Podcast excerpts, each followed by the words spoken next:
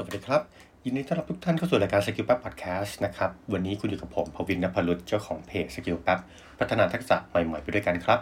วันนี้เอพิโซดที่สองร้อยห้าสิบสองครับจะมาชวนคุยในหัวข้อเรื่องแปดเทคนิคนะครับที่ช่วยให้คุณสามารถเรียนรู้ทักษะใหม่ๆได้อย่างมีประสิทธิภาพมากยิ่งขึ้นนะครับครับเดี๋ยวเรามาเริ่มกันเลยครับสำหรับเทคนิคที่ผมลองรวบรวมมามาจากการที่พูดคุยกับคนรอบๆตัวนะครับว่าเวลาที่เราต้องการจะเรียนรู้ทักษะใหม่ๆครับคือมันมีเทคนิคดีๆอะไรบ้างนะครับอันที่หนึ่งนะครับก็จะเป็นเทคนิคในการที่ก็ตั้งเป้าหมายให้มันชัดก่อนครับ clear goal นะครับคือรู้ว่าทำไมถึงอยากจะเริ่มเรียนรู้ในทักษะหรือสายงานนี้นะครับเราอยากจะให้มีอะไรเกิดขึ้นที่ปลายทางนะครับแล้วก็เอ่ออยากจะให้มันมีการเปลี่ยนแปลงเบื้องต้นยังไงเช่นถ้าเกิดว่าตอนนะวันนี้เราอาจจะเป็นโปรเจกต์แมเนเจอร์นะครับอนาคตเราอยากจะเป็นเอ่อ ยู เอ็กซ์ Designer สมมตินะครับคือภาพปลายทางที่วาดไว้คืออาจจะบอกว่าเราอยากจะเป็นคนคนนึงที่เข้าใจลูกค้ามากยิ่งขึ้นนะครับอ่ะคือคุณอาจจะเหมือนกับมีความถนัดในการที่ manage โปรเจกต์มาตลอดอะไรเงี้ยคือดูสโคปของงานนะครับดูไทม์ไลน์อะไรประมาณนี้เนาะแต่ว่าอาจจะยังแบบไม่ค่อยมีเทคนิคในการที่จะเข้าใจในมุมของผู้ใช้งานในเรื่องของ Pain Point นะครับในเรื่องของ User Need อะไรเงี้ยครับเพราะฉะนั้นคุณก็อาจจะอยากจะเริ่มศึกษา ยู เอ็กซ์ สมมุติอันที่สองนะครับก็จะเป็นเรื่องของการ understand landscape ของของ new skill ให้ให้หมดก่อนนะครับคำว่า landscape ของ new skill เนี่ยคือคืออะไรนะครับเช่นถ้าเราพูดถึง ยู เอ็กซ์ อะไรเงี้ยครับคือ ยู เอ็กซ์ มีหลายหลายแขนงหลายแขนงมากเลยนะครับคืออาจจะเป็นคนที่ลงดิ่งในขาที่เป็น ยู เอ็กซ์ researcher นะครับเป็นเป็นคนที่เน้นวิจัยเน้นไปพูดคุยกับลูกค้านะครับหรือจะเป็น ยู เอ็กซ์ อ่าขาที่เน้นเอ่อออกแบบการจัดวางข้อมูลบนบนแต่หน้าจอนะครับออกแบบพวก interaction ว่าจะมีการกดปุ่มมีการโต้ตอบระหว่าง user กับตัว digital product อย่างไรบ้างนะครับหรือจะเป็น ยู เอ็กซ์ ขาที่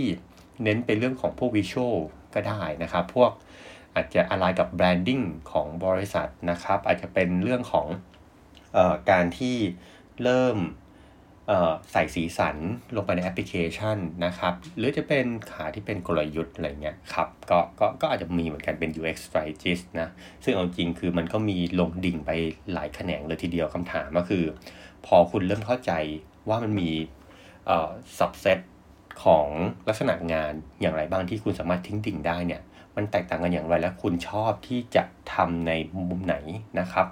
อ่ะอันนี้จะได้เป็นการตั้งคำถามให้กับตัวคุณเองด้วยนะว่าคุณคุณอยากจะ เอ่อ เรียนรู้มุมไหนเพิ่มเติมเป็นหลักทีนี้อันที่สามครับก็คือการที่มี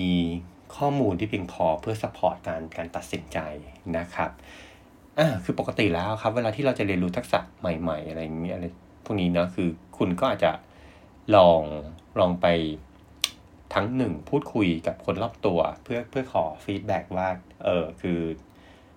เขามีมุมมองกับทักษะหรือโรลที่คุณกำลังมองอยู่อย่างไรบ้างนะครับคิดว่าอะไรคือสิ่งที่ต้องทำในแต่ละวันบ้างนะครับหรือหรือคุณอาจจะไปเจอพวกหลายๆ paper นะครับที่ที่สรุปพวก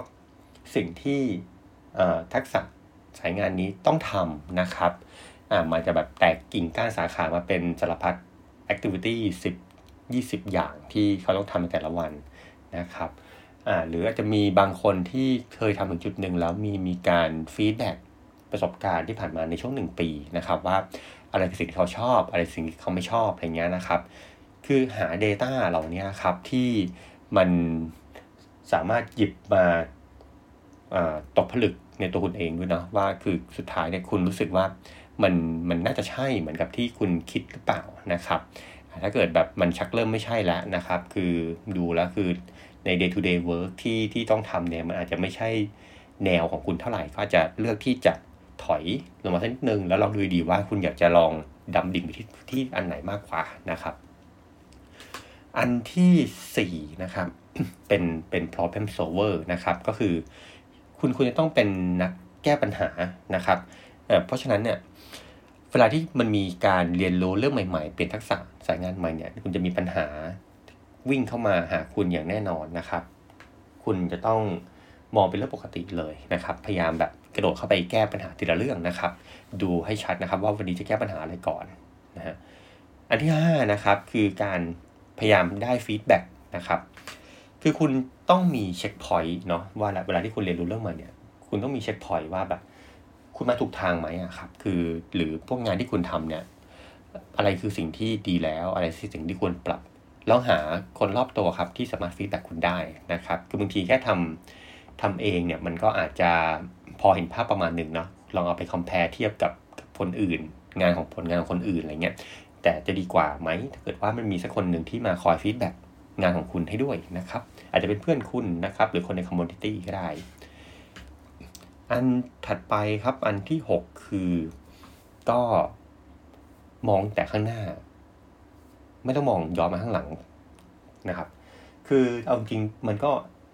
อาจจะไม่เชิงนะคือเอาจริงอ่ะคือผมผมพูดพูดว่าไม่ต้องมองข้างหลังก็สุดท้ายอาจจะอาจจะมีมองกลับมาบ้างเพื่อเพื่อดูพวก success story อะไรที่ผ่านมาเนาะแต่ที่ที่อยากจะเน้นจริงคือคำว่ามองไปข้างหน้าเนี่ยอยากจะให้มันดูเป็นสิ่งที่สำคัญกว่าคือแบบคุณปักธงไว้แล้วอะครับคือคุณจะวิ่งไปตรงไหนเนาะก็มีปัญหาแน่นอนคือคุณคุณอย่าอย่าลืมสิ่งที่คุณอยากจะไปให้ถึงนะครับคือพยายามใช้เป็นแรงไดฟ์นะครับในการที่พยายามเรียนรู้นะครับคือช่วงแรกๆเหนื่อยแน่นอนครับคือคุณไม่คุ้นเคยกับพวกทักษะสกิลเซ็ตใหม่อะไรเงี้ยก็อ่าสู้สู้กับมันให้เต็มที่นะครับส่วนอันที่เจ็ดนะครับก็ทุกเรื่องคือเรื่องใหม่นะครับก็คิดซะว่าแบบคุณไม่มีทางที่จะรู้ทุกเรื่องได้อย่างอย่างแน่นอนนะครับถ้าเกิดว่าคุณมั่นใจว่าตอนนี้คือคุณเรียนรู้ทุกเรื่องแล้วคุณกำลังหลอกตัวเองนะครับคือมันจะมีเรื่องที่อ่าคุณคาดไม่ถึงเนี่ยเข้ามาอย่างต่อเนื่องนะครับคือถ้าเกิดคุณมี mindset ว่าแบบคุณเข้าใจแล้วเนี่ยคือคุณคุณก็จะมี bias เกิดขึ้นแล้วล่ะในในการทำงานเวลาที่คุณ brainstorm กับคนคนหมู่มากอะไรเงี้ยคือบางทีคนอื่นอาจจะบอกว่า เอ่อคนอื่นอาจจะมีความเห็นที่แตกต่างจากคุณนะแต่คุณดันแบบมีความเชื่อว่าสิ่งที่คุณเคยรู้มาเนี่ยมันน่าจะถูกแล้วอะไรเงี้ยมันก็ทำให้